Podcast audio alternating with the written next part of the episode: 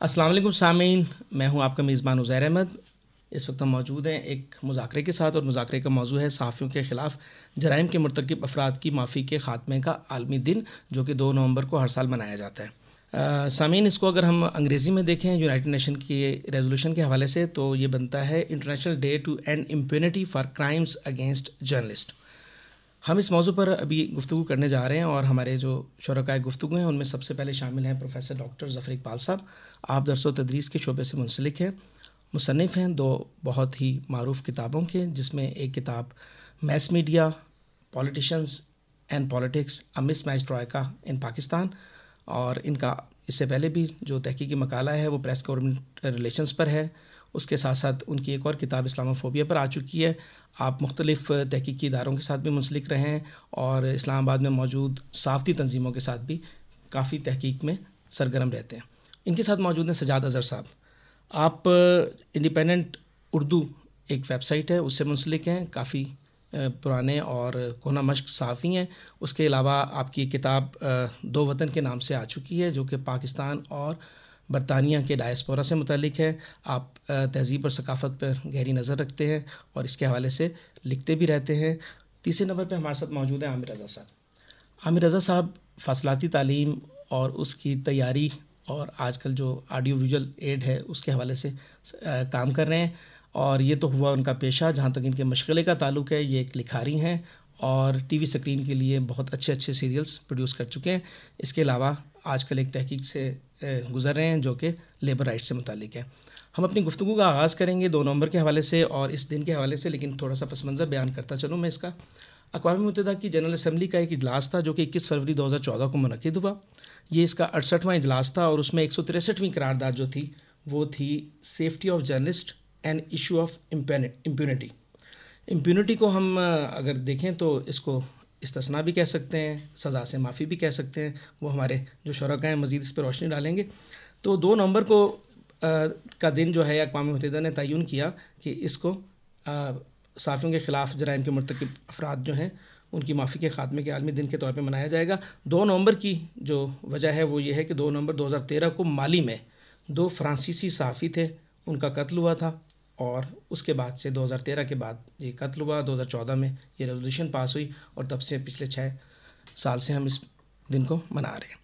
तो इस मौजू पे बात करते हुए हम आगे चलते हैं और थोड़े से मैं मारूजी हकाइक भी बयान करता चलूँ और थोड़ा सा इजमाली जायज़ा इस पूरे मामले का। 2006 से 2020 तक डॉक्टर साहब बारह सौ साफ़ी कत्ल किए गए। और 2014 से 2019 तक अगर इनकी तादाद इन बारह सौ में से देखी जाए तो वो चार सौ पचानवे, लगभग पाँच सौ के करीब बनती है, जो कि पिछले, अगर हम दस साल को देखें तो उसमें से अठारह फ़ीसद इजाफा हुआ है पिछले पाँच सालों में। अगर हम मुकदमात के इंदराज की बात करें तो 2006 से लेकर अब तक 15 सालों में महज 131 मुकदमात हुए। और उनमें भी देखा जाए तो अट्ठासी फ़ीसद माफ़ी दे दी गई है, सिर्फ़ बारह फ़ीसद कन्फिक्शन हुई है। अब आप देख लें कि नंबर ऑफ़ मर्डर्स कितने हैं केसेस की तादाद कितनी है और आखिर में सज़ा कितनों को हो रही है। इस हवाले से अगर हम देखा जाए तो सहाफ़ियों के हकूक़ की बात तो बाद में। उससे पहले हम थोड़ा सा फंडामेंटल राइट्स बेसिक राइट्स और ह्यूमन राइट्स क्योंकि साफ़ी बिल आखिर एक इंसान भी है और आज़ादी इजहार का उसको भी उतना ही हक हासिल है। उसके बाद उसका सहाफ़ती किरदार शुरू होता है।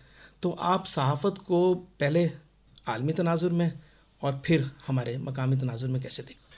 सहाफ़ी को क्यों एक स्पेशल प्रिविलेज मिलना चाहिए? या उसके हवाले से अगर कोई जराइम कमिट होते हैं तो हमें उनको स्पेशली देखने की क्यों ज़रूरत है? यानी एक आम आदमी के हवाले से अगर हम देखें कि उसके ख़िलाफ़ कोई अगर क्राइम होता है तो उसको हम जिस तरीके से ट्रीट करें, सहाफ़ी को उससे डिफरेंट ट्रीट क्यों करें? मैं समझता हूँ कि हमें इस चीज़ को देखने की ज़रूरत है। एक सहाफ़ी एक्चुअली सोसाइटी का नुमाइंदा होता है। वो किसी ऑर्गेनाइजेशन का बहुत बाद में जाकर नुमाइंदा बनता है। सबसे पहले वो एक सोशल इंस्टीट्यूशन का एक नुमाइंदा होता है। सोसाइटी के अंदर मीडिया सोशल इंस्टीट्यूशन होते हैं। और उस सोशल इंस्टीट्यूशन का नुमाइंदे की सूरत में जब वो जाता है तो in fact he is representing for reporting anything he is representing the whole society हमें इसको इस फॉर्म के अंदर देखने की ज़रूरत है। लिहाजा उसके खिलाफ जो भी जुर्म होगा किसी साफी के ख़िलाफ़। मैं समझता हूँ इसको इंडिविजुअल्स के ख़िलाफ़ जुर्म की सूरत में नहीं देखना चाहिए। दूसरी बात यह हम आमतौर पर कहते हैं कि कोई बड़े लेवल का, यानी हीनस क्राइम जैसे आप मर्डर की बात करते हैं तो इस किस्म के जराइम को हम आमतौर पर कंसीडर ये कहते हैं कि these are crimes against the state दुनिया भर के अंदर इसको इसी फॉर्म के अंदर देखा जाता है। मैं समझता हूँ कि साफी का ओहदा जो है, या इसके हवाले से जो इस किस्म का अगर क्राइम हो तो इससे भी ऊपर यानी this should be taken as a crime against the society against the entire society so only not only state इसके लिए काम करे, बल्कि पूरी सोसाइटी इसके लिए आगे आए और उसको इम्प्यूनिटी के हवाले से तो कोई बात भी नहीं होनी चाहिए। स्पेशल ट्रायल कोर्ट्स इसके लिए होने चाहिए। आप थोड़ी देर के लिए तस्वर करें। एक मैं एग्ज़ाम्पल के तौर पर आपके सामने पेश करता हूँ।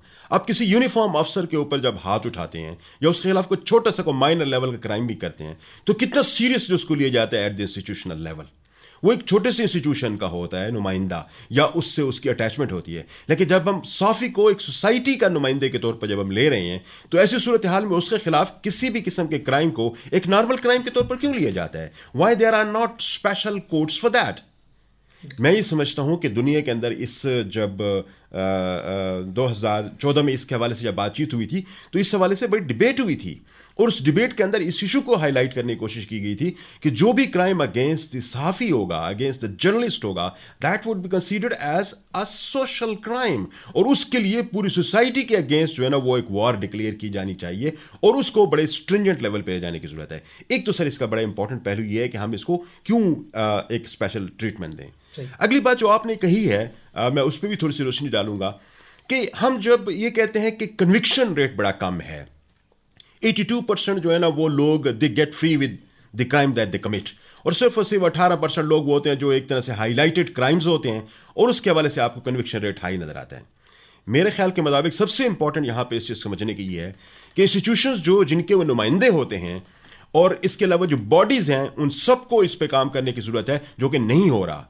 आप अगर थोड़े से इसको देखें तो आपको सिर्फ़ से जर्नलिस्ट बॉडीज आपको शाउट करने जाते हैं और वो भी टोकन लेवल का होता है. उसमें ये नहीं होता कि वो ओनरशिप ले रहे होते हैं जैसे किसी घर में किसी शख्स के साथ कोई अगर हादसा पेश आ जाए तो फिर पूरा घर उसके अंदर इन्वॉल्व होता है। लेकिन यहाँ पर हमारी जो जर्नलिस्ट बॉडीज हैं जो इसकी प्रोटेक्शन के लिए काम करती हैं या for that matter civil societies हैं वो इसको एक तरह से सोसाइटी के अंदर और स्टेट लेवल पे प्रेशराइज करके कि आप इस पर आगे बढ़े और उसको इन्वेस्टिगेट करें। ये तो कर रहे होते हैं लेकिन they themselves do not become party to it मेरे ख्याल के मुताबिक इनको खुद पार्टी बनना चाहिए। जिस ऑर्गेनाइजेशन से मुतक हैं, उनको भी इसमें पार्टी बनना चाहिए। और इसके हवाले से स्पेशल जिसे आप कह सकते हैं कि रूल्स और रेगुलेशंस वजह किए जाने चाहिए, जहाँ पर उनकी फैमिलीज़ को अगर वो ऐसे डिप्राइव्ड हुई हैं, अगर उस बिरीव्ड फैमिली जो उनकी हैं, उनको भी आप स्पेशली ट्रीट करें। आप देखें, किसी भी महकमे के अंदर चले जाएँ। जब उनके यहाँ किसी एक बंदे की शहादत होती है तो उनकी फैमिलीज़ को कितना ज़्यादा सपोर्ट किया जाता है? उनके बच्चों को जॉब्स दी जाती है, उनकी तालीम फ्री की जाती है, उनको स्पेशल जो है ना, वो अलाउंसेज मिलना शुरू हो जाते हैं।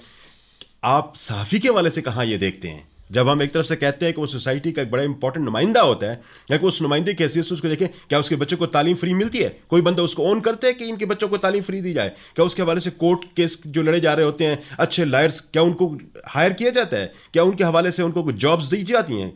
मैं ये समझता हूँ कि सारी सारी जो सोशल प्रोटेक्शन हैं, ये भी नहीं मिल रही होती। जिसकी वजह से क्या होता है कि आपके पास अगर आप देखें तो डाउन द लाइन आपको नज़र ये आता है कि उन केसेस पे प्रॉपरली काम नहीं हो रहा होता और the man those who in fact committed those crimes against them they get free with they are set free तो ये चीज़ें मैं समझता हूँ कि बड़ी ज़रूरत है कि स्टेट लेवल पे भी सोशल लेवल पे और प्लस ऑर्गेनाइजेशन और जिस एसोसिएशन के साथ या जिस ऑर्गेनाइजेशन के साथ वो लोग अटैच्ड हैं, उस लेवल पे इसको बड़ा सीरियसली टेक ओवर करने की ज़रूरत है। मैं ये भी बताता चलूँ कि जो ख़तरनाक तरीन ममालिक हैं साफ़ियों के कत्ल के हवाले से, उनमें जो यूनेस्को की रिपोर्ट के मुताबिक शाम सर फहरिस्त है। मैक्सिको दूसरे नंबर पर है और तीसरे नंबर पर अफ़गानिस्तान।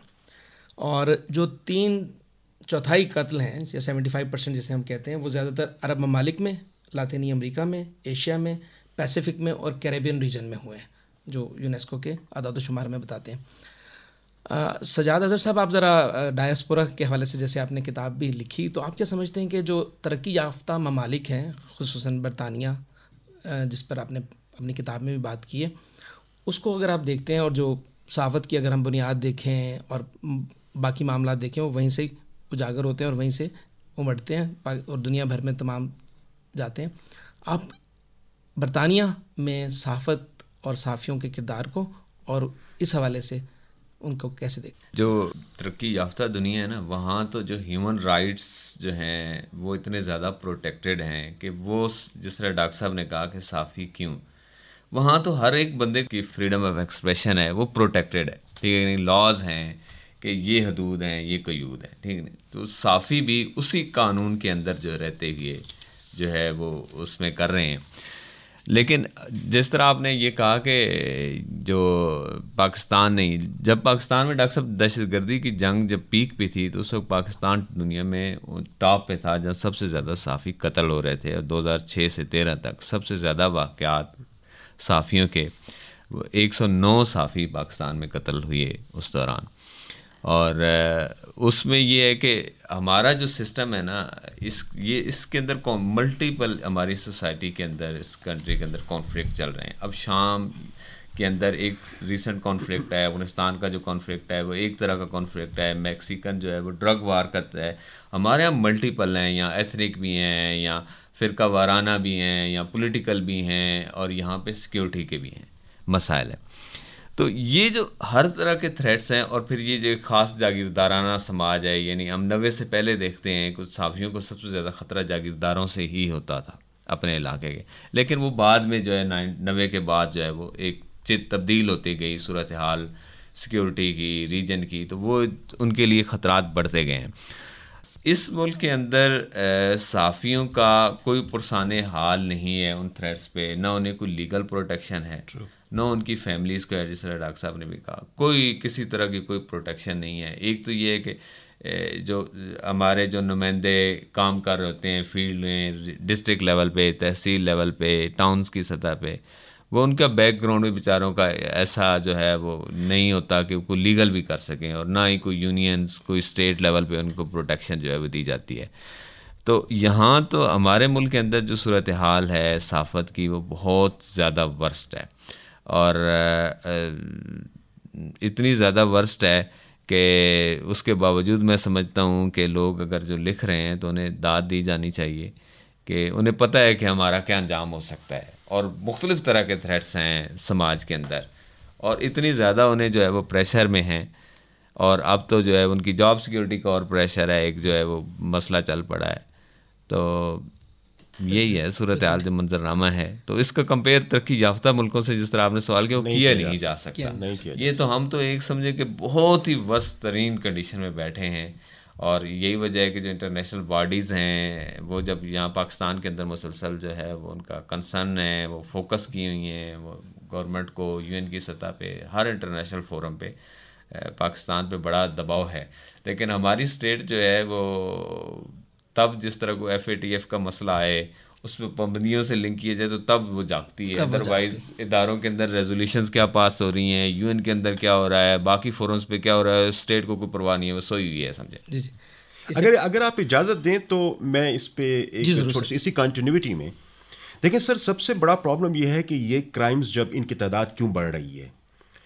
मैं ये समझता हूँ कि वो ऑर्गेनाइजेशन जिनके साथ ये बेचारे अटैच्ड हैं जर्नलिस्ट जिनके साथ ये हादसा हो रहे हैं उन ऑर्गेनाइजेशंस का बड़ा रोल है इसके अंदर। जब एक जर्नलिस्ट अपने जब एक प्रोड्यूसर हो गया या उनका ओनर हो गया, वो अपने स्टूडियो में बैठ के जब उनसे कहता है कि मुझे हर हालत में इस ट्रबल्ड जोन से रिपोर्ट चाहिए, और वो फिर बगैर इस चीज़ की केयर किए कि हमारी जान को कितना ख़तरा हो सकता है, वो सिर्फ़ स्कूप के लिए, बगैर किसी प्रोटेक्शन या प्रोटेक्टिव मैयर्स के लिए वो फ़ील्ड के अंदर जम कर जाते हैं तो उनके लिए फिर बड़े मसाइल पैदा होना शुरू हो जाते हैं।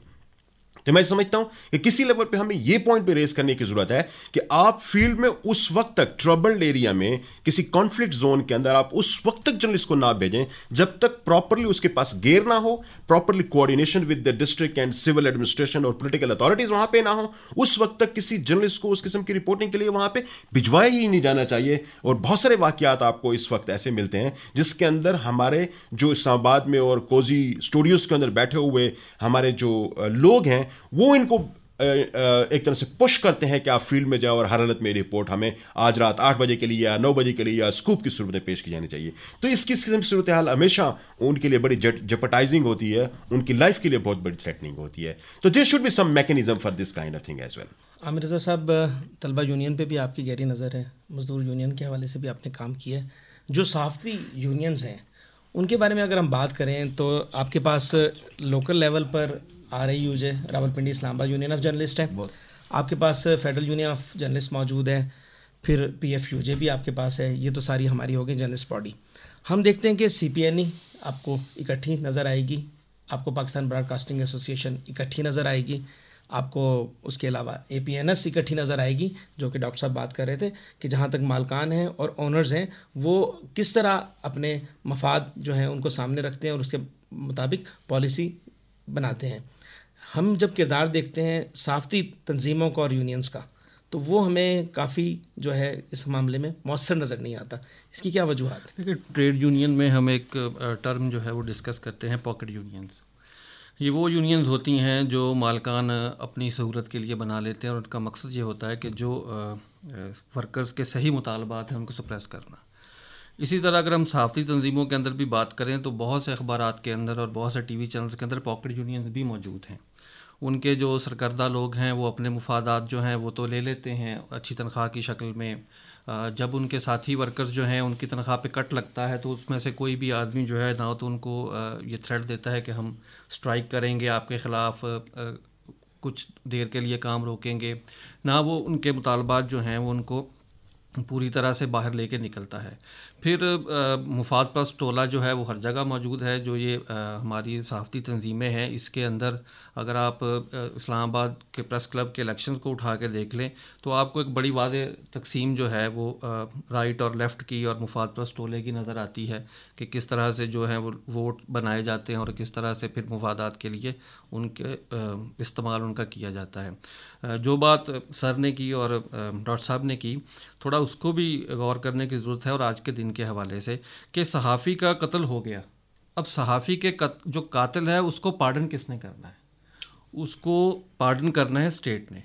स्टेट जो है जुडिशरी जुडिशरी ने तो वो लॉ इम्प्लीमेंट करना है जो स्टेट ने उसको बना के दे दिया। अब आप बात कर रहे हैं आपने इश्तराकी निज़ाम का यहाँ मेरे सामने लिख के रखा है। इसके अलावा हम शाम की बात करते हैं मिडल ईस्ट की बात करते हैं। तो हमें देखना चाहिए कि सहाफ़ियों के लिए ज़्यादा सख्त हालात कहाँ पे हैं? वहाँ पे हैं जहाँ पे एक मुकम्मल डेमोक्रेटिक स्टेट जो है वो फ़ंक्शन नहीं कर रही। आ, मिसाल के तौर पर हम अपने अगर हमसाया माल की तरफ़ देखें तो जितनी भी रियासतें जहाँ पर वन पार्टी रूल है जहाँ पर ऑटोक्रेटिक गवर्नमेंट्स हैं जहाँ पर जो है वो मिनॉर्की है वहाँ पर सहाफ़ियों के लिए काम करना ज़्यादा मुश्किल है। बनस्बत अमेरिका के या बरतानिया के जो फ़र्स्ट वर्ल्ड है, और अमेरिका में तो ख़ास तौर पर फ़र्स्ट अमेंडमेंट के तहत जो है वो आपको बहुत सारी आज़ादी हासिल है। ये और बात है, डॉक्टर साहब इस पर बेहतर बता सकेंगे कि जो फ़र्स्ट अमेंडमेंट के तहत अब आज़ादी है, उसको जो कॉरपोरेट सेक्टर है, वो अपने एड्स के ज़रिए किस तरह से जो है वो घुमा सकता है। तो मैनिपुलेट करता है। तो इसलिए हमें इस दिन को बनाने का मकसद ये है कि ये आवाम की सतह पर जो है वो शूर बेदार हो और चूँकि डॉक्टर साहब ने बहुत वजाहत से ये कह दिया कि सहाफ़ी जो है वो सोसाइटी का नुमाइंदा है। ख़बर जो है वो इकतदार के हलकों में बन रही है। ख़बर जो है वो कॉरपोरेट सेक्टर के मुफाद के अंदर कहीं ना कहीं कुछ ना कुछ तालमेल ऐसी बैठ रही है जो पब्लिक इंटरेस्ट के ख़िलाफ़ जा रही है। सहाफ़ी का काम है उस राज को डिस्कवर करना जो पब्लिक इंटरेस्ट के ख़िलाफ़ है और पब्लिक को बताना कि भाई आपके हक पर ये डाका डालने की तैयारी हो रही है और ये उसके लिए कानून जो है बनाया जाता है। अब ये बात जो है, ये जितने प्रेशर ग्रुप हैं, जितना कॉरपोरेट सेक्टर है, जितनी गवर्नमेंट है, उसके अगेंस्ट है। उन्होंने इसको दबाने के लिए एक तो कवानीन बनाने बनाने हैं ठीक है लाइबल्स के वो लॉ ले आएँगे हद तक इज़्ज़त के लॉज ले आएँगे। फिर उन्होंने पुलिस को भी इसके लिए इस्तेमाल करना है, फिर उन्होंने अदालतों को भी इसलिए इसमें इस्तेमाल करना है। अब आवाम ने ये चेक एंड बैलेंस रखना है अपने नुमाइंदों के ज़रिए कि सहाफ़ी जो उनके मुफाद को प्रोटेक्ट कर रहा है, वो उसके ख़िलाफ़ उसको ना जाने दें। और जो सहाफ़ी वार जोन के अंदर डॉक्टर साहब बा, बात कर रहे थे डॉक्टर साहब की बात को मैं आगे थोड़ा बढ़ा दूँ। वार जोन के अंदर मैं एक आपको एग्जांपल दूँ कि हमारे यहाँ एक न्यूज़ चैनल है जब सर स्वाद का ऑपरेशन शुरू हुआ तो वहाँ पर डीएसएनजी उस रिपोर्टर को दे दी गई। मैं उस रिपोर्टर से मिला भी जाके सर उसकी टोटल पे जो थी वो दस हज़ार रुपये थी। जो चैनल उसको देता था एक इंटरनेशनल चैनल और ये चैनल वो था जो सबसे ज़्यादा फ़ीड सवात के वाक़ात की पूरी दुनिया में दे रहा था। यहाँ तक कि सी एन एन बाज़ का सवात के ऊपर उसको कट करता था। दस हज़ार रुपये सर उसकी तनख्वाह थी। इसके अलावा कोई मेडिकल उसको नहीं था। इसके अलावा हेल्थ इंश्योरेंस जो थी वो उसके पास नहीं थी। अब वॉर जोन के अंदर सहाफ़ी जो है वो दो धारी तलवार पे चल रहा है। हम्म। अगर आप रिपोर्ट करते हैं जो मुतहारब ग्रुप हैं उनके खिलाफ तब भी आपकी जान को ख़तरा है। अगर आप कुछ ऐसे टेक्टस के ऊपर बात कर लेते हैं जो हुकूमत की तरफ़ से या रियासत की तरफ़ से लगाए जा रहे हैं और वो उनको पसंद नहीं आते तो फिर भी आपकी जान जो है वो ख़तरे में है। इसलिए ज़रूरी है कि एक तो डेमोक्रेटिक सेटअप जो है वो सोसाइटी के अंदर वो स्ट्रॉन्ग हो और आवाम जो है वो यानी पंजाबी वर्ड के पुष्प प्रतीत जो है वो करें अपने नुमाइंदों से कि जो हमारे मुफाद का तहफ़ करने वाले लोग हैं आप उनके तहफ़ के लिए क्या कानून साजी कर रहे हैं? बिल्कुल ठीक।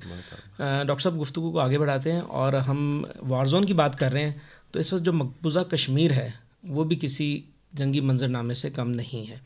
और अगर हम पिछले सवा साल में देखें तो पाँच अगस्त के बाद जब से इंडिया ने जो गैर कानूनी इंजमाम उनका किया थ्री सेवेंटी और थर्टी फाइव ए के तहत और इस हवाले से देखें इन सवा साल में पाकिस्तान के यहाँ कितने जर्नलिस्ट टीम्स और इंटरनेशनल बॉडीज़ और जितने भी ऑब्जर्वर मिशंस हैं, वो ले जाए गए एलओसी पर।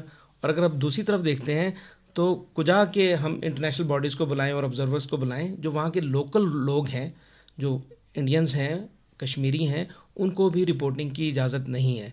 तो कश्मीर के हवाले से बिलखसूस आप इंसानी हकूक़ और साफ़ी हकूक़ को कैसे देखते हैं?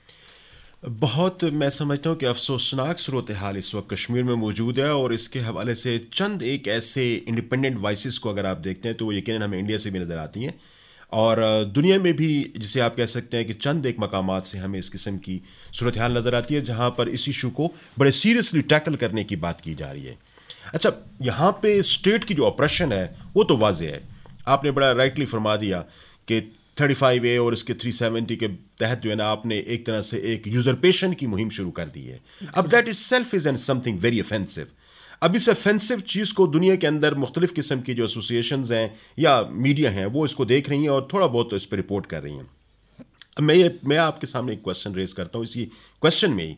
वो ये कि हमने as as a state of Pakistan या एक तरह से आप कह सकते हैं कि those who feel that Kashmiris are part of us integral part of us हमने उनके राइट्स को उजागर करने के लिए किस हद तक इंटरनेशनल फोरम पे बात की है? हमने कितने जाए थे हमारे कितने ऐसे नुमाइंदे हैं जो इंटरनेशनल लेवल पे इस चीज़ को बातचीत को लेकर आगे बढ़े हैं? क्या हमारी तरफ़ से कोई इस किस्म की सीरियस एफर्ट्स की गई हैं कि इंटरनेशनल मीडिया में टाइम बाई करके हम उस किस्म की चीज़ों को वहाँ प्ले कर सकें? क्या हमारी तरफ़ से कोई ऐसे इंटरनेशनल मीडिया के अंदर आर्टिकल्स अपीयर हुए हैं? क्या इस किस्म की कोई sponsorship from the state side available रही है कि जहाँ पर वो लोग जो इस सब्जेक्ट पर सेवी हैं जानते हैं उसके हवाले से इंटरनेशनल मीडिया में कॉन्ट्रीब्यूट कर सकें? देखें आपके पास यूज़र पर तो हमेशा ये कोशिश करेगा कि उसके जो मजालिम है उसकी रिपोर्टिंग कहीं पर भी ना हो। लेकिन एक दूसरी साइड भी होती है उसकी कॉन्ट्रा साइड भी होती है जो हमेशा ये देखती है कि नहीं इस किस्म की चीज़ को दुनिया के अंदर प्ले अप होना चाहिए और तमाम लोगों तक ये बात पहुंचनी चाहिए। मैं अगर आपको ये कहूँ कि हमारे पाकिस्तान के जितने भी फ़ॉरन ऑफ़िस तमाम ममालिक के अंदर मौजूद हैं क्या उनकी तरफ़ से ये ट्विटर हर रोज़ कहीं ना कहीं जाता है कि इंडिया के अंदर आज क्या मजालम हुए हैं? क्या वहाँ पर प्रेस अटैचेस बैठे हुए हैं हमारे जो एम्बेसडर्स बैठे हुए हैं क्या उनकी तरफ़ से ये ट्विटर उन पर्टिकुलर एरिया के जर्नलिस्ट के पास ये चीज़ें जाती हैं? फिर हम ये बात कैसे कह सकते हैं कि वो गलत काम कर रहे और हम उस गलत काम पे बात नहीं कर रहे? ये हमारी रिस्पॉन्सिबिलिटी है। मेरी स्टेट के लेवल पर रिस्पॉन्सिबिलिटी है। इसके लिए आपको कितनी ज़्यादा मैं समझता हूँ कि अकल चाहिए या रिसोर्सेज चाहिए कि आपका जो भी एम्बेसडर बैठा हुआ है, जिस मुल्क के अंदर बैठा हुआ है, वो अपनी जर्नलिस्ट की वहाँ पर लिस्ट बनाए और जो मजालम हो रहे हैं डेली के अतबार से, उन डेली के अतबार से उनको ट्वीट करे, उनको जो है ना अपने फेसबुक पर लगाए, उनको अपने सोशल मीडिया पर लगाए और वहाँ जाके वो चीज़ें वहाँ पर रिपोर्ट हों। मैं समझता हूँ कि सर इस पर एक कोई मैं समझ, एक एक जिसे आप कहते हैं कलेक्टिव थिंकिंग विजडम की ज़रूरत है।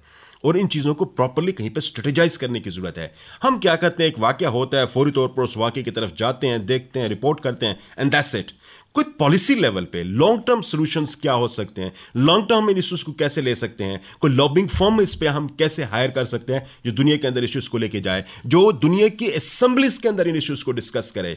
Okay reporting is one of the aspect वो प्रॉपरली नहीं हो रही। लेकिन इसके साथ साथ अगर हम उसको प्रॉपरली करवाना चाहते हैं तो हमारे लेवल पर क्या इस किस्म की एफर्ट्स मौजूद हैं? मैं समझता हूँ कि इसको इस लेवल पे भी थोड़ी सी देखने की ज़रूरत है। I believe that there have been of course there many problem with the journalist those who are not given access to those areas और जिनको एक्सेस मिल रही है वो भी एक एम्बेडेड फॉर्म के अंदर मिल रही है। They go go in the गॉबाज military officer think look at the things और फिर उसको रिपोर्ट उस फॉर्म के अंदर कहते हैं when to report how to report and how to report these are all being done by the Indian army's framing भी उसकी। उसकी प्रॉपर फ्रेमिंग हो रही है। अब जब ये हो रही है तो इसका कॉन्ट्रा इसकी एक अपोजिट फॉर्म के अंदर भी कोई चीज़ हो सकती है और वो कितनी बेहतर तरीके से हो सकती है मेरे ख्याल के मुताबिक इसको कोई बहुत ज़्यादा बड़े अकल की ज़रूरत नहीं है। हम उसको करने से अभी तक अनफॉर्चुनेटली मैं समझता हूँ कासिर हैं। डॉक्टर साहब, बिल्कुल सही कि एम्बेडेड जर्नलिज्म जो है वो एक ट्रू जर्नलिज्म नहीं है। सजाद अजहर साहब, आपसे मैं पूछना चाहूँगा कि आप मुख्तलिफ़ कौमी और बैन अवी इदारों से मुंसलिक रहे हैं।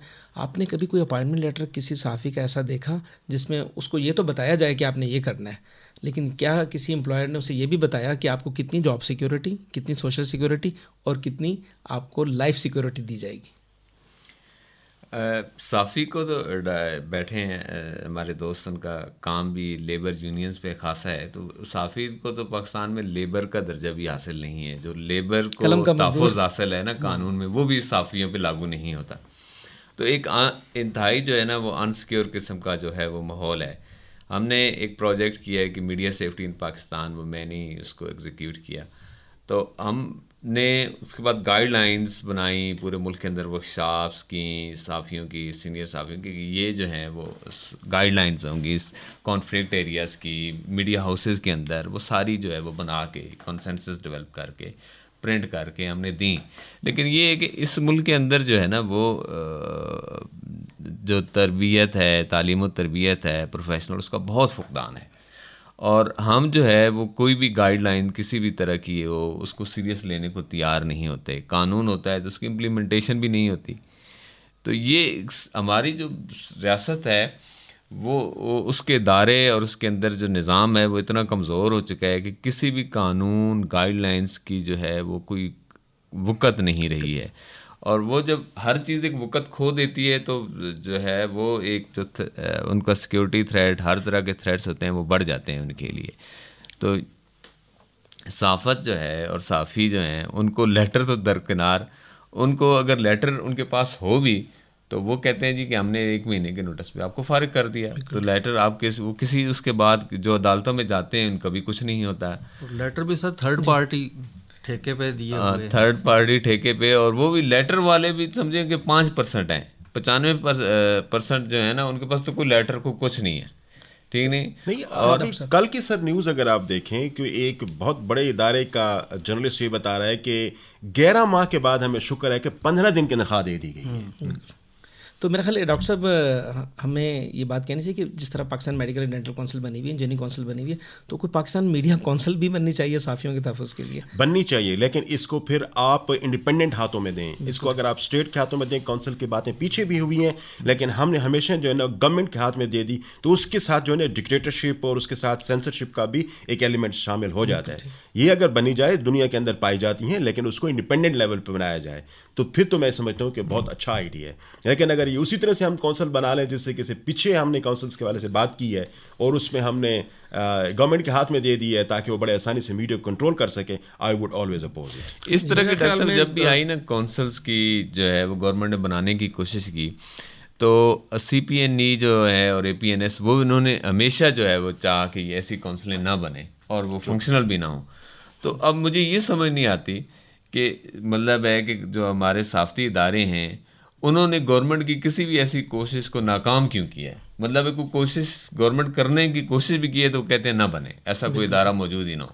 आमिर रजा आप कुछ ऐड करना चाहेंगे मुख्तर मेरे ख्याल में तो सर फ्री जर्नलिज्म या सहाफ़ी का जो तहफ़ है वो डेमोक्रेसी के अंदर ही कहीं पिनहा है। True. जितने सोसाइटी के अंदर डेमोक्रेटिक इंस्टीट्यूशन मज़बूत होंगे सहाफ़त जो है वो उतनी ही मज़बूत होती जाएगी। और फिर अगर मेरा ख्याल में थोड़ा सा हम जो छोटे शहरों की सहाफ़त है ना, वहाँ थोड़े अखबार ज़्यादा निकलने शुरू हों ग्रास रूट लेवल पे। और जो एड के ऊपर मिनोपली है बड़े अखबार की ये टूटना शुरू हो और कम्युनिटी जर्नलिज्म बढ़े। तो मेरे ख्याल में ट्रेनिंग का जो प्रोसेस है वो ज़्यादा बेहतर होता जाएगा। जर्नलिस्टों की और लोगों का भी जो एक अंडरस्टैंडिंग है सहाफ़त के बारे में वो कम्युनिटी जर्नलिज्म के साथ बेहतर होती जाए। सामीन आपने जुमला शुरा की सैर हासिल गुफ्तु सुनी। मैं प्रोफेसर डॉक्टर ज़फ़र इकबाल साहब सजाद अजहर साहब और हामिद रज़ा का शुक्रगुजार हूँ। हर साल एक सहाफ़ी को पुलिसर प्राइज़ मिलता है। लेकिन हर साल सैकड़ों सहाफ़ी जो हैं, वो अपनी जान से जाते हैं। तो आइए, वो लोग जो सहाफ़ियों को खामोश करना चाहते हैं, हम उनकी आवाज़ बने नाजरीन, उम्मीद है कि इस दिन के हवाले से और साफ़ियों के हकूक़ के हवाले से आज आपको खासी आगही हुई होगी। इसके साथ ही अपने मेज़बान उज़ैर अहमद को इजाज़त दीजिए और आखिर में मैं बताता चलूँ, ये प्रोग्राम आपकी खिदमत में एक्सटर्नल सर्विस इस्लामाबाद की तरफ़ से पेश किया गया और इसके प्रोड्यूसर थे अकमल शहजाद घुमन।